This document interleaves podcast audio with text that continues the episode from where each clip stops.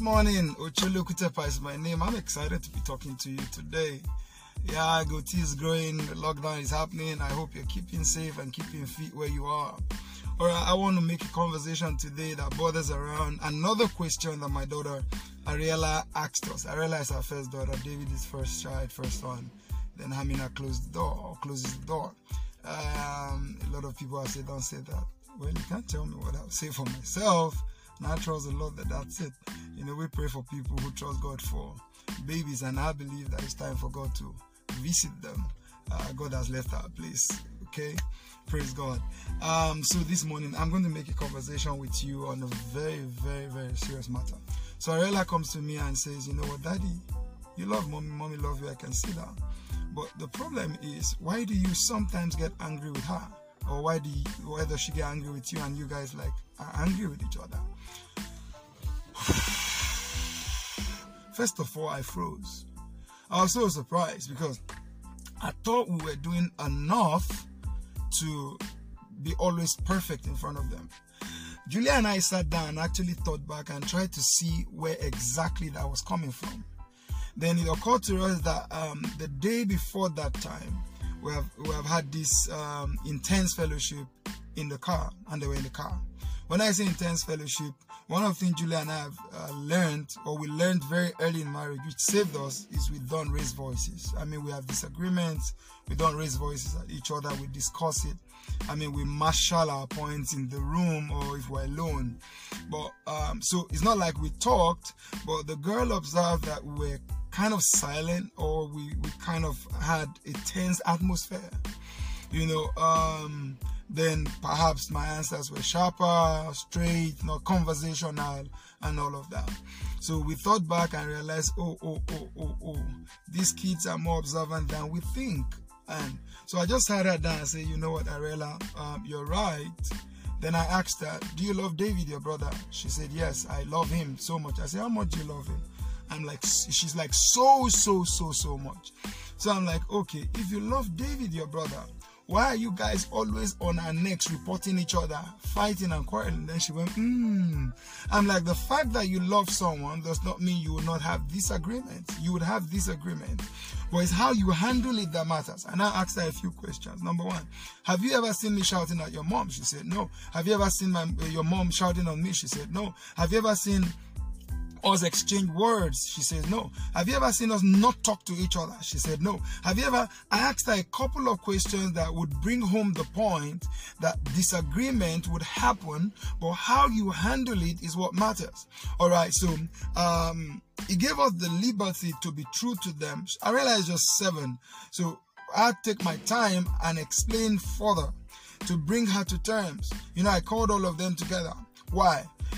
For her to make the observation she made means that they have been watching closely, even when you don't know they are watching. And that's what scared me really, because up until that point, I thought we we're really doing cool.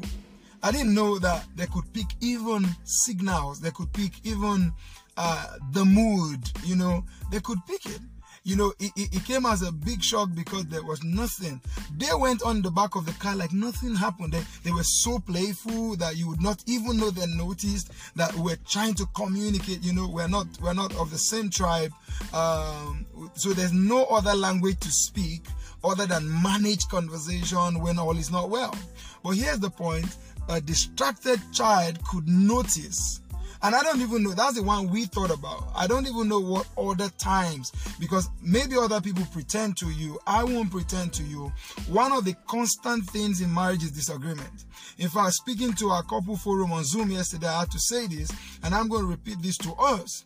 The reason why you make deliberate effort to always commend your partner or spouse is because the misunderstandings are so constant that if you don't say something else to undo them, like being uh, commendable deliberately, by admiring them deliberately, by loving them deliberately, then you realize that you're in a circle of offense, forgive, offense, settle, offense, reconcile, and you are doing nothing other than managing offense.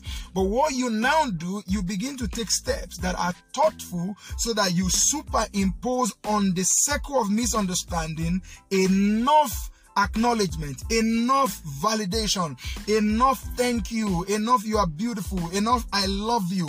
Because, and that's why a lot of married people wind up with low self esteem because they come to the point where they ask themselves, what else am I worth in this marriage if not quarrel? You know, what else am I worth? Why am I so imperfect? Why am I this? It's even happening to many of you in relationship. You're already feeling worthless. Why?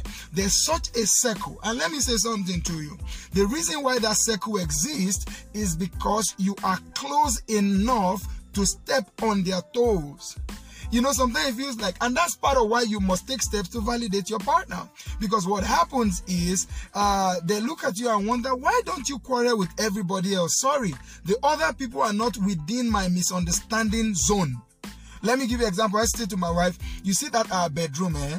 Not it's, it's just us and the kids that enter it. And the kids enter it as visitor. Both of us live there as partners.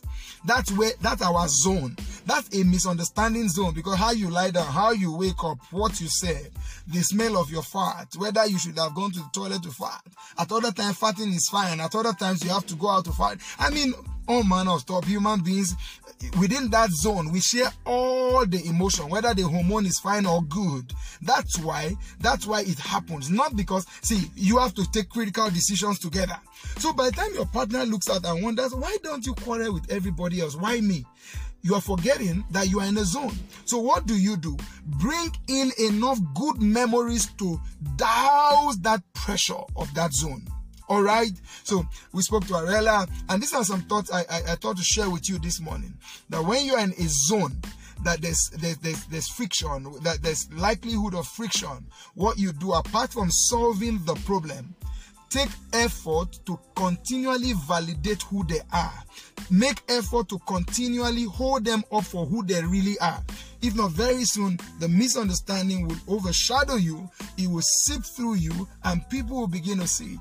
So, if we had that experience with a seven year old who could pick what we thought was so well hidden while we dealt with it, I mean, as I when we speaking, eh, she was speaking, two of us even busted out laughing because it was far gone. But here's the deal how we dealt with it helped us in how we dealt with her question. All right, I really hope you got something. I have a challenge for us today. I watch to the end challenge. If you watch to the end, I want to say something today. There are people I learned from, I learn from, I watch and learn.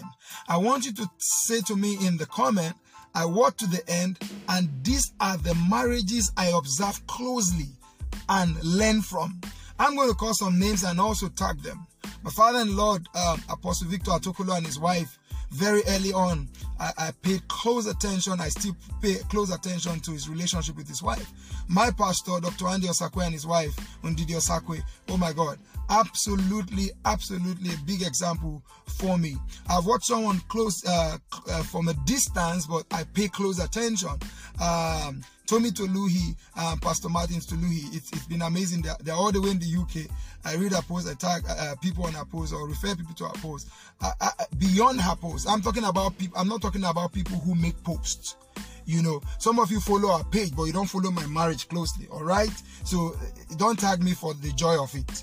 So mention couples you have looked at their marriage, whether you're single or married, and you are learning. I mean, practically you are watching. You may not even be close to them. I mean, people that you are observing their marriage to see uh, how your life can be blessed from the lessons that their life teaches. Just like I talked about Ariella, that's our own daughter. We've got to mentor right at home. All right. So can you just tag them if they're on social media or just give them a shout out? Say thank you. Say I worked to the end and this marriage and this marriage are the marriages that I learned from or I watch closely and I hope to be better than and all of that. God bless you.